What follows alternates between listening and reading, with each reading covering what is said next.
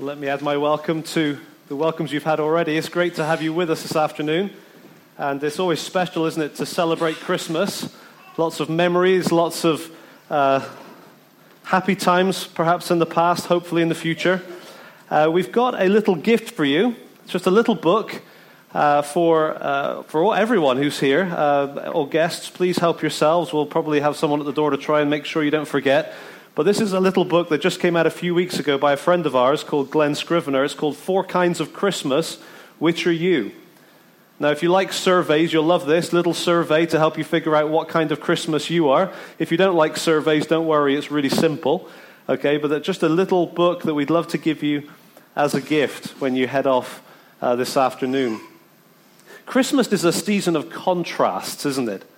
I mean, think about it on a global scale. We have uh, probably millions of people in the world who are going to talk a lot about peace, maybe uh, do things to pursue peace, enjoy relaxing, enjoy partying, enjoy uh, taking a break from all the uh, kind of the hype of life. And yet, at the same time, there will be hundreds of thousands, maybe millions of people in the world this Christmas who are living in fear of terrorism, living with the reality of war, and for them, it's not going to be a happy season any more than last month or next month. It's going to be a month to survive. Think about Europe. Europe, as a continent, uh, in December will consume a vast amount of food, it's probably a vast amount of alcohol. There'll be incredible levels of spending, just uh, an abundance of, of money changing hands, and yet at the same time, there are hundreds of thousands, maybe more, who don't know how they're going to survive the month the refugees, and others living in absolute poverty. We've got the contrasts all around us. And maybe we even have the contrast within us. Maybe for you, Christmas is a time where you watch the, the little ones, the children, the grandchildren, and you enjoy it through their eyes, but at the same time, you feel a sadness in your own heart. Christmas is a tough time.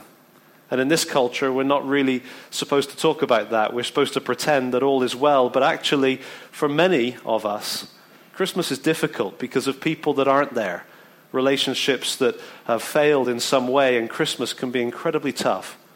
Great joy, great sadness. When we turn to the Bible and we read the Bible's account of the first Christmas, we are, if, we're, if we have eyes to see, we can be overwhelmed with the contrasts that are going on. There are two books in the Bible that describe the first Christmas there's Matthew's Gospel and there's Luke's Gospel. In Matthew's Gospel, the one we haven't read this afternoon, there's the story from Joseph's perspective. Joseph was a humble carpenter who was told about uh, his betrothed, his fiancee, if you like. She was pregnant, but it wasn't what he thought. It was because the Spirit of God had come upon her and she was carrying God's child. And so you have Joseph, this humble carpenter, and you turn into the second chapter, and you have these wise men from the east. A huge entourage of, of very wealthy, very powerful, very significant individuals. And it probably wasn't three. It was probably an absolutely huge train of camels and people that came into town. They came to the home to see this little baby boy. It's a contrast, isn't it, from humble Joseph to the wealth of the Magi, the wise men.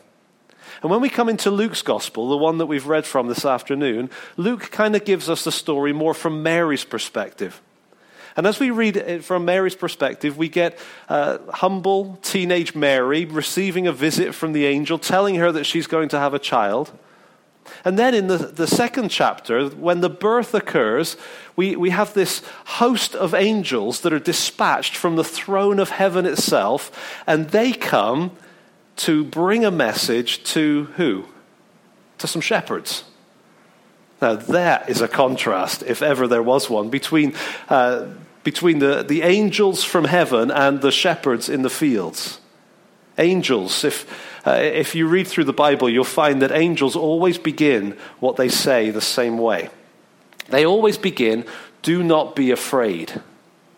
And the reason for that is quite simple that if you were to encounter an angel and the angel wasn't hiding who he was in some way, your response would be absolute fear. So would mine. We'd be petrified. They're huge, they're powerful, they, they are these incredible creatures that are dispatched by God to do his bidding, and when they come, it is a frightening thing. And so we've got angels coming from the throne of heaven, coming to a group of shepherds. Shepherds were nobodies. In that society, they were really low down, on one of the sort of bottom rungs of society. And the shepherds, uh, they were kind of people that you sort of steered clear of. They, they lived out in the fields, they looked after the sheep, they, they just, they weren't the kind of people you'd want to hang around with. They'd be out there with the sheep when everyone else was doing the religious thing. And so they were considered almost like outcasts. They weren't wealthy, they weren't powerful, they weren't influential, they were nobodies. And so you've got this angel and then the host of angels bringing a message to a group of nobodies. And even the message itself has a contrast within it. The angel begins, do not be afraid, of course, and then he says, I've got good news, great news for all the people. For today in the city of David has been born to you a Savior who is Christ the Lord. That's three titles for Jesus. He's the Savior, He's the Christ, and He's the Lord.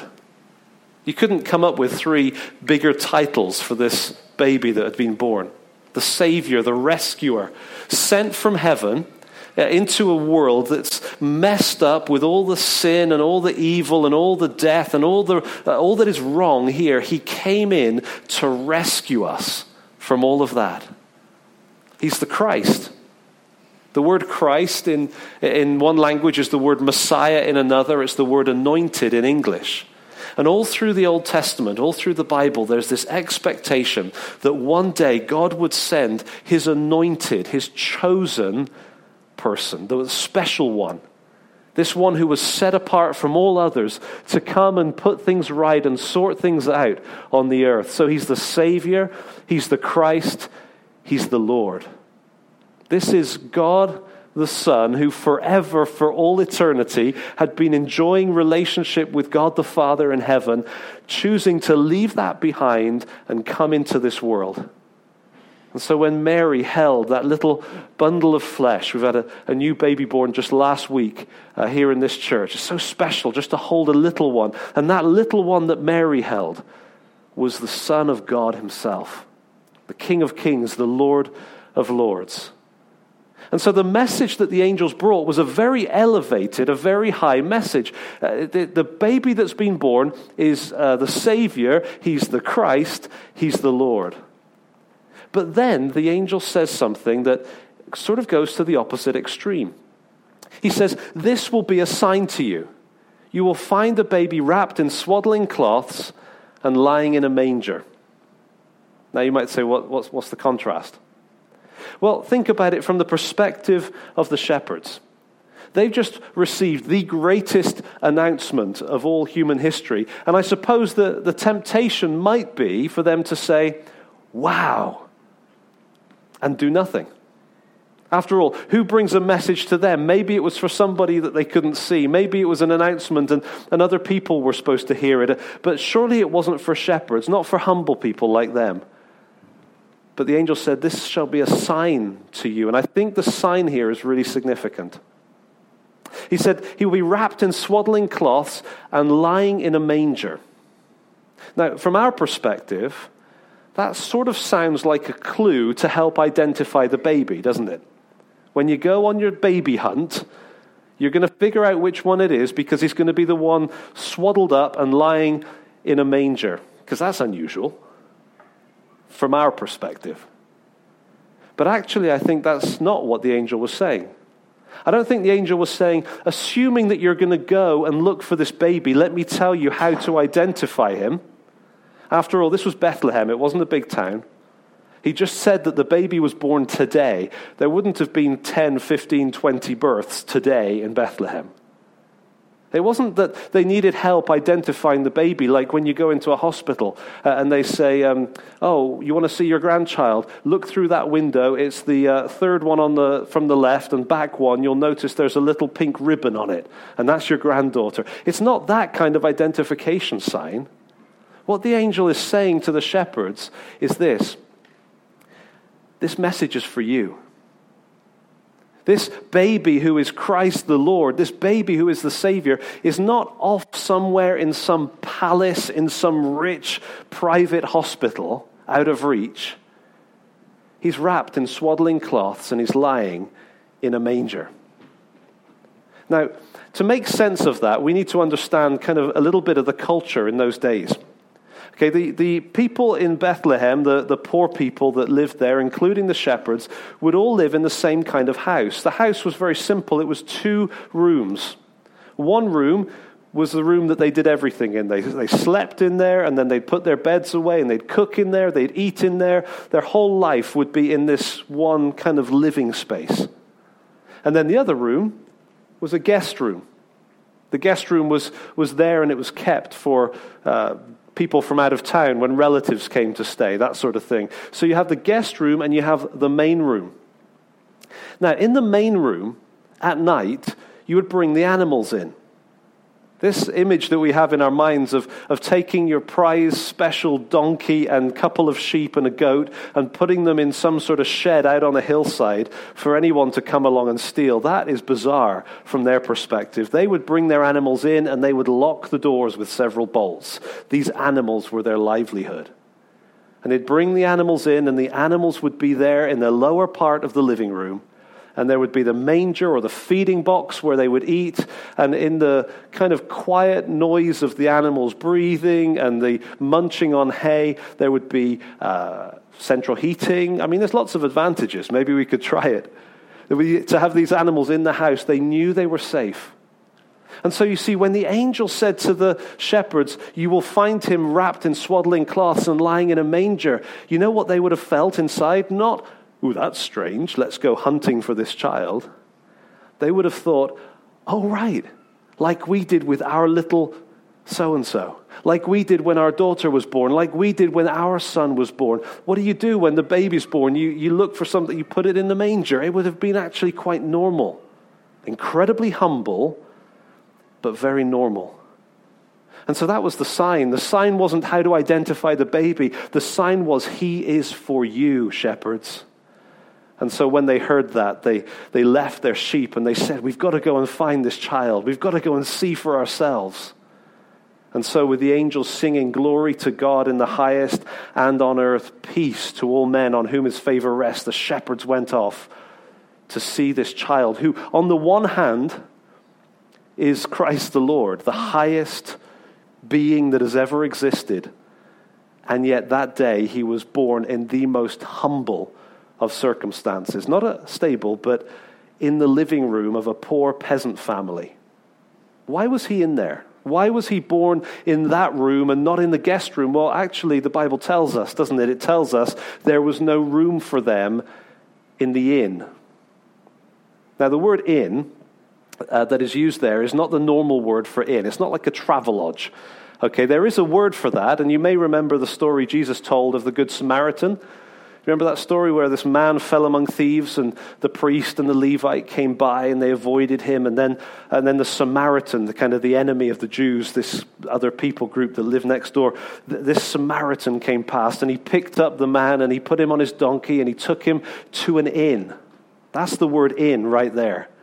And he paid the innkeeper and said, Look after him and I'll come back and I'll pay extra. Uh, if, you, if you've heard that story, that's the word inn. But the word inn used in this passage is really the word guest room. It's that second room, either up above or at the back, that was reserved for guests, but guests were already there. And so when Mary and Joseph had arrived in Bethlehem, Joseph, having relatives in the area, he would have expected or hoped for the guest room, but the guest room was full. So what would they do? Push him out into a barn? Not likely, not in the Middle East. With a pregnant wife, you've got to be kidding. They would have been brought right into the living room of the family that they came to stay with. And so, there in the humble living room, because the guest room was full, Jesus was born into this world. I, I don't know about you, but if I was God, which I'm not, and if I was going to be born as a human, I wouldn't have chosen that, would you? I would have gone for the nicest palace with the cleanest surroundings and, uh, and the best doctors, maybe a private hospital of some sort. I wouldn't have wanted to be born in a peasant's living room and laid in the feeding box of a donkey. Martin Luther, the German reformer from 500 years ago, said this. He said, People say, you talk about God becoming man. I can follow the idea, but I can't understand it for this reason. If a human were God, the way we are, we would never choose to be laid in the feeding box of a donkey. It makes no sense. We, we can follow the logic of the story, but we can't understand it because we would never do that. We would never go that far. But God did. Now, here's the interesting thing uh, about the guest room. The guest room that they would have wanted or expected or hoped to be in was already being used. If you like, Jesus was unable to enter the guest room. He, he came to the people where they were.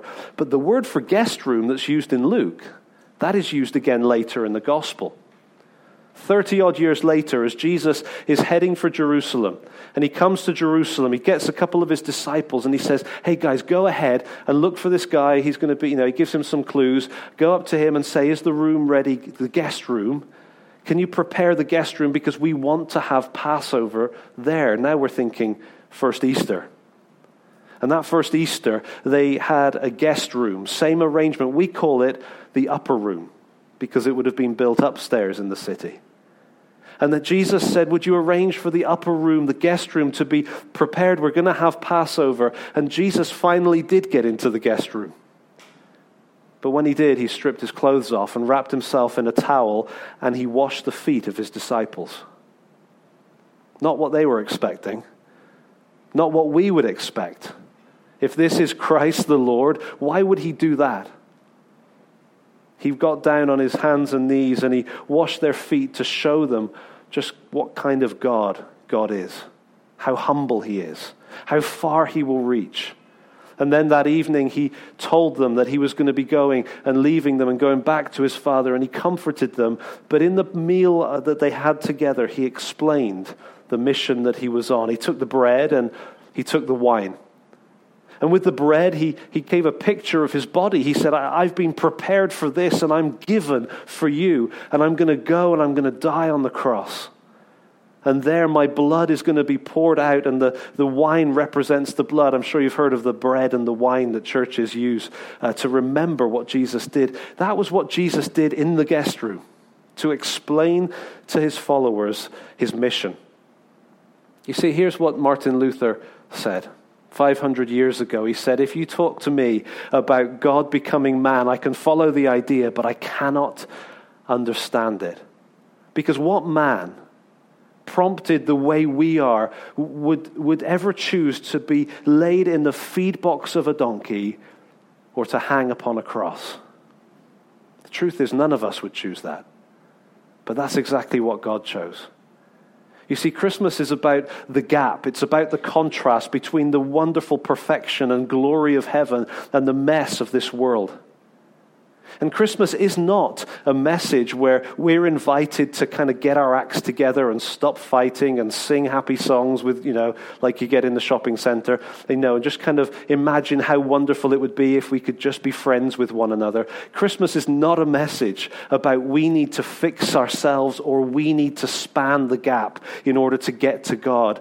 Christmas is a message that God has spanned the gap already that he has gone the whole way, not just as far as was necessary, not just to the palace or to the private hospital.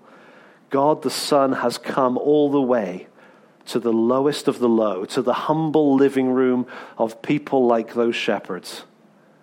And then to the guest room in Jerusalem to explain why he'd come, to go to the cross, to die in place of people like you and people like me. You see, when Jesus went to the cross, it wasn't something where uh, an idea had got out of hand. It wasn't some sort of uh, kind of example that he was just setting to say, you know, here's a memorable image.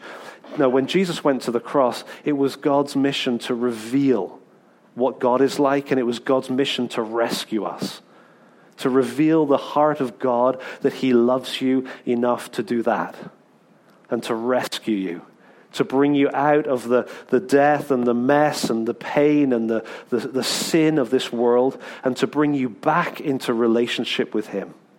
That's the message of Christmas. It's a message that isn't about us getting our acts together. It's about God and just how far He would go out of His love for people like us. I don't know if you're on the lowest rung of society. Maybe you've climbed a few rungs and achieved some things and maybe got a certain job or got educated in a certain place, but actually it doesn't matter because we can never climb high enough. We can never be good enough. We can never get our acts together enough. And if we were to talk with one another and be honest, what we would find in each other's lives would be a mess. It would be things that we're ashamed of, things we wish we could go back and fix and change.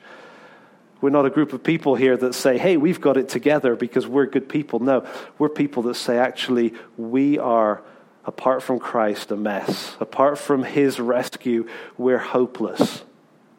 We've messed up and we would mess up again, but we want to talk about Jesus because Jesus shows us just how good God is. Just how far he would reach to come all the way to the lowest of the low, to die the worst of deaths in order to conquer death and to offer us life. Our hope at, at, Trinity Chippenham here is, is that each week as we come together and we look in the Bible and, and we see what it says and we think about it and we sing about it, our hope is that we will discover more and more and more just how glorious God's love actually is. And in the process of discovering how amazingly glorious and giving and humble God actually is, we find that our lives are being transformed that we're being cleaned, that we're being uh, changed, that the, the, way we live, the way we, we, we think about God and ourselves, that all of this is gradually changing. And it's not that we've arrived or even that we will arrive in this life, it's just that we are really excited about Jesus. And so we're really thankful that we're all together today. And we hope, I hope that as we go out from here and as we see the Christmas lights and we hear the Christmas carols, that maybe we'll remember just what a journey Christmas was. The great gap between the glory of heaven and the mess of this earth is not a gap that we could ever cross, it's a gap that's been crossed already. Because Jesus was born. Jesus, who is the Savior, Christ the Lord, and he was born in a humble, poor, peasant living room.